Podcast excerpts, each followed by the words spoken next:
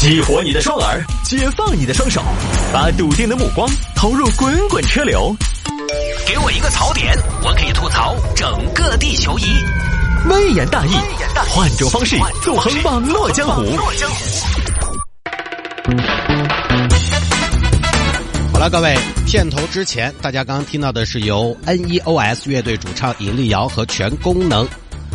全功能音乐人范逸堂共同为城市之音创作的二零二一限定版的台歌。那么，在今年一月一号起的每个半点，你都能听到城市之音 FM 一零二点六微信公众号已经发起了限定版台歌学唱活动，伴奏和歌词呢都已经上传在我们的公众号上，DJ 们已经加入了学唱的行列。现在邀请您也参与其中，唱出自己的风格。我们会为最有特色的翻唱者送上城市之音的新年定制礼物一份。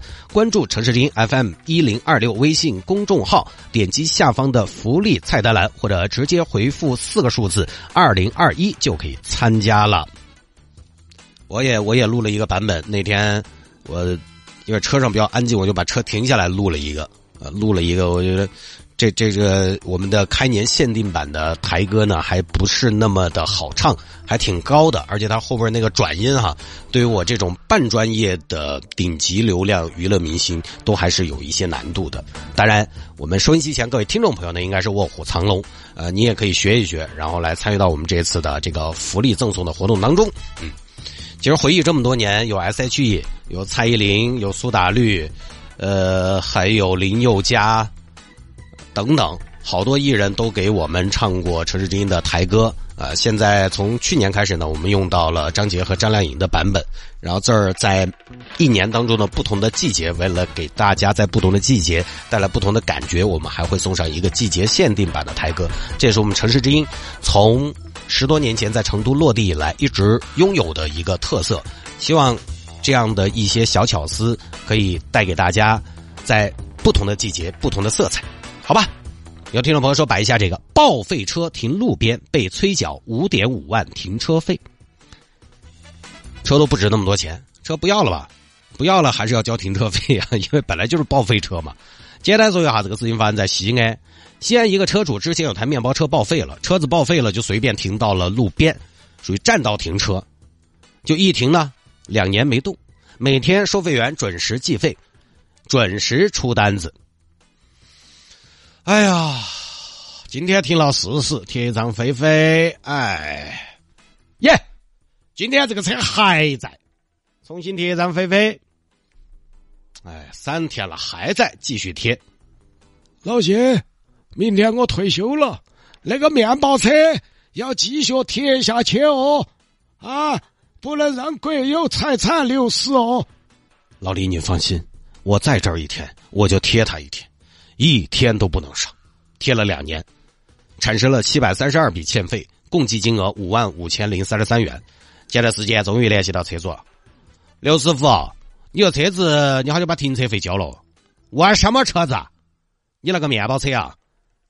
哪个车？我是报废车，报废车，报废车！你看我们停车位上停了两年多了，报废车。这我给你说一下你的欠费情况哈，你一共是欠费七百三十二笔，一共欠停车费五万五千零三十三，啊，报废车还收费呀？哈哈，五万多，你在搞什么？你觉得我会交吗？我的天哪，你不会觉得我我真的要交吧？啊？那我们哪晓得你是不是报废车呢？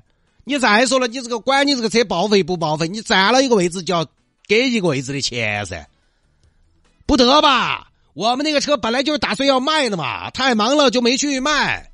那你倒是卖噻，两年了还没卖，咋的嘛？价格谈不拢嗦，啊，等到增值嗦，占了车位就要收钱。我跟你说，你看你好久来交一下嘛。这个这事儿你是工作人员是吧？哎呀，这个说实话我也不瞒您说，您觉得我会来交吗？啊，你不交反正后果自负哦。不叫我们拖车哦，暂扣车辆哦，是吧？哎呀，你这又是拖车又是暂扣的，那你猜我害不害怕？我就问你，猜我害不害怕？哈哈哈哈哈！呃，其实事情很简单，我就不想再分享了，时间的关系，不想再分享了啊，就这么个事情。这个讲一下嘛，主要是提醒一下大家。呃，僵尸车呢，在城市里边这么多年，也属于一个城市治理的小顽疾。你那么大一坨东西停到那儿，没得人要，也没得用，其他人又不敢动，侵占公共资源啊！就因为你忙，你没有时间去卖，多荒唐！你啊，你就可以听到占到停车那儿占一个车位长达两年之久，稍微替别人着想一下，也不至于干出这种事儿。你说交警拖起走，哎，我不要了，交警又没有义务来拖你这个车。很多车车主都找不到，找不到车主，交警他也不敢随便拖。然后拖了，万一你又你又还要，是吧？拖了，万一你又还要，你怎么办？你还要也都还好，你会主动联系交警。怕的是你不要了，是吧？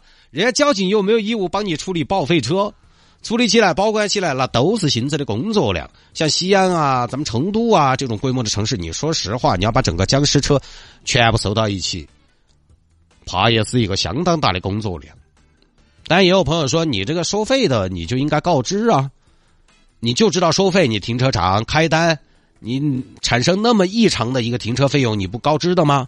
你中间不应该告知的吗？这个一方面呢，通过这个新闻，其实我们也不晓得这边占道停车收费一方有没有提前告知，很可能之前也告知过，只是呢这次告知才上了新闻而已。第二呢，收费的大爷大妈，咱们有一句说一句啊，他一天讲良心话，大家看到那个工作环境的，最多最多呢，他就开个单子，记个费，他就完了。再热情点儿呢，帮你指导下你停车，他的工作职责就只到这儿。